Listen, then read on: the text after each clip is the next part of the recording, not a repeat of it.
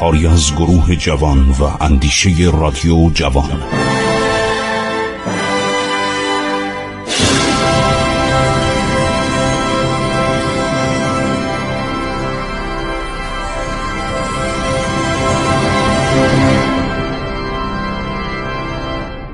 بسم الله الرحمن الرحیم. به نام خداوند بخشنده مهربان. شنوندگان عزیز من خسرو معتزد هستم.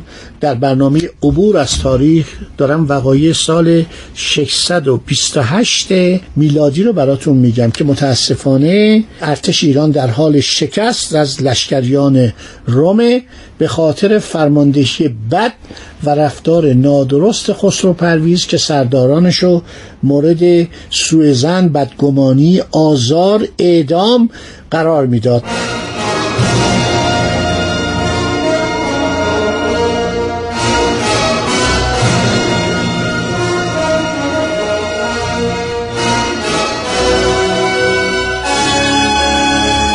تمام نگهبانان از کاخی که خسرو با همسرش در آنجا بودن بیرون رفته و پراکنده شدند. در شهر پیچید که آقا کودتا شده با این شاه بیلیاقت و شاه آدمکش و شاهی که 36 هزار نظامی رو می‌خواد اعدام کنه ما نمی‌خوایم. سپید دم از هر سو این بانگ برخاست. کواس شاهنشاه. زادان فرخ که رئیس نگهبانان بود فرمانده گارد شاهنشاهی خودش نقش بزرگی در سازمان دادن توطعه داشت. عرض کردیم که اون گشتست اسپاز که تقریبا میشه گفت رئیس ستاد ارتش بود فرمانده کل ارتش بود. خودش جز توطئه‌گران بود. زادان فرخ رئیس نگهبانان یعنی تشریفات سلطنتی هم گارد به اصطلاح محافظ که اینا اسمای جالبی هم داشتن. رو من قبلا تو این برنامه گفتم. این هم به توطئه‌گران به اصطلاح ملحق میشه. سپاهیان رو تحریک می‌کنه که فرمان خسرو پرویز رو گوش ندن. خسرو از خیانت سردارانش آگاه میشه. دیگه هیچ کاری عرض شود نمی‌تونه بکنه. این زادان فرخ خیلی اسمش در تاریخ ایران میاد. زیرا یک برادری داشت به نام رستم فرخزاد. پدر اینها فرخزاد بوده که بعدا میاد خواستگار دختر عرض شود خسرو پرویز خانوم آزرمیدوق می‌شد که شاهنشاه ایران شده بود. یعنی ملکه ایران شده بود در یک زمانی که دیگه کسی نمونده بود از زکور از اولاد زکور برای سلطنت. پدر اینها میاد دختر خسرو پرویز رو خواستگاری می‌کنه و اون دستور اعدام این شخص رو میده. میگه تو کسی که از دختر شاهنشاهی مثل خسرو پرویز خواستگاری کنی؟ جالب اینجاست که رستم پس برادرش زادان فرخ و رستم فرخزاد هر دو جزو خیانتکاران هستند این جزو توطئه‌گران هستند و این آقای رستم فرخزاد نقش بسیار مهمی در نابودی ایران داره. در شکست دولت ساسانی داره زرمیدخت رو می‌کشه پوراندخت رو گویا مسموم می‌کنه و جالبه که سپاهیان ایران در نبرد قادسیه اینو قبول نداشتن. چهار هزار سپاهی دیلمی میگن ما با این خائن پیمان شکن نمی‌خوایم زیر فرمان این بجنگیم. اینا در کتاب تجارب الامم ابن مسکویه تمام اینا آورده شده. یعنی رستم فرخزاد جز توطئه‌گران بوده برادرش زادان فرخ جز توطئه‌گران بوده و اینا یک برادر دیگه هم داشتن که اونم بعدها تسلیم شد در آذربایجان. اینا میرن خسرو پرویز رو می‌خوان بازداشت کنن بین را میرن شیرویه رو آزاد می‌کنن. شیرویه گفتم یه آدم تندخوه آدم عصبی بیمار روانیه و این بود که میاد و تخت سلطنت رو قبول می‌کنه.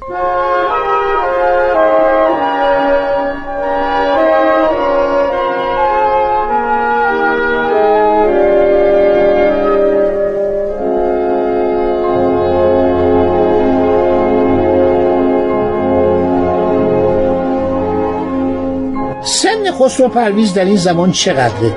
هفتاد سال. گاهی هم بیشتر. احتمالا هفتاد و سه چهار سال داشته.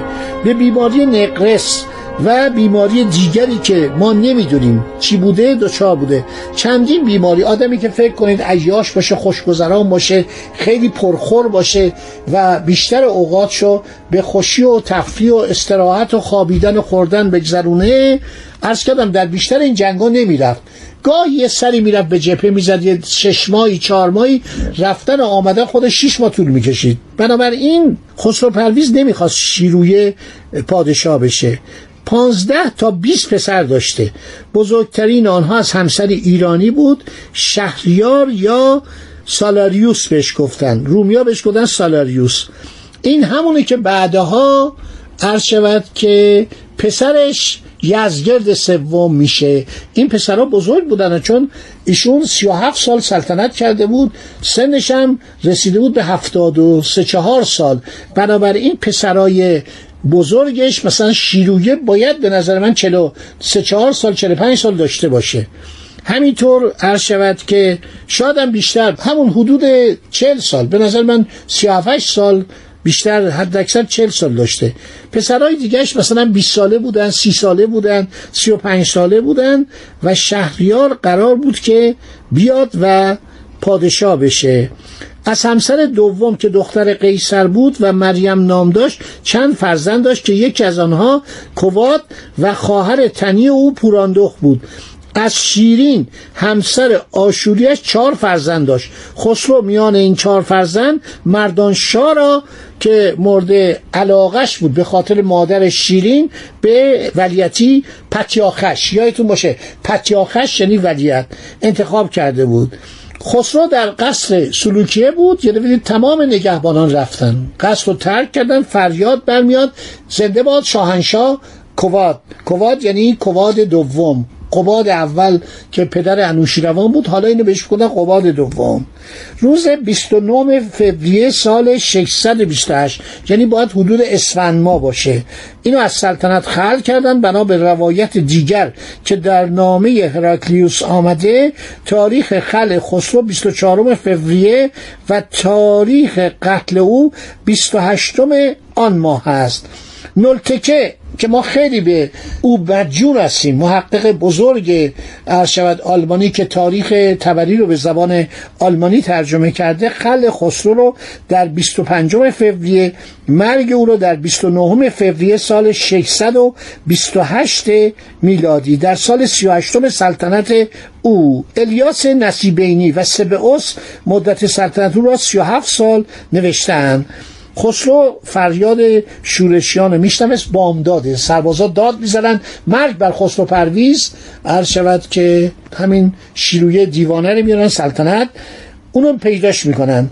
ارتشی ها میان تو کودتاچی ها میان پیداش می‌کنن. در خانه بهش میگن خانه هندو. انبار گنجخانه محسوب می‌شد زندانیش می‌کنن.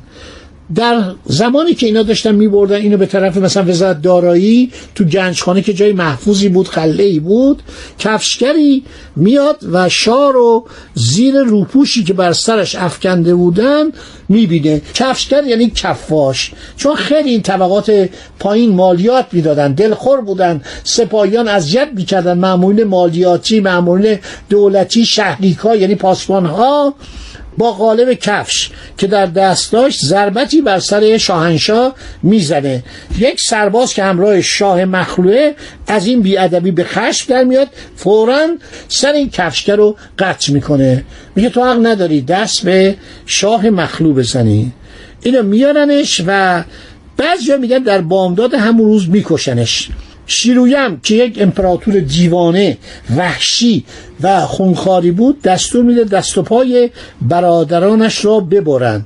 بعد میگه همین کافیه من اینا رو زنده می‌گذارم ولی بعد از مدتی پشیمون میشه و همه را می‌کشه. بعضیا اینو منکرن که خسرو بلافاصله عرض شود که اعدام شد. توفانس میگه شیرویه نخست مردانشاه رو کشت یعنی برادر ناتنیش.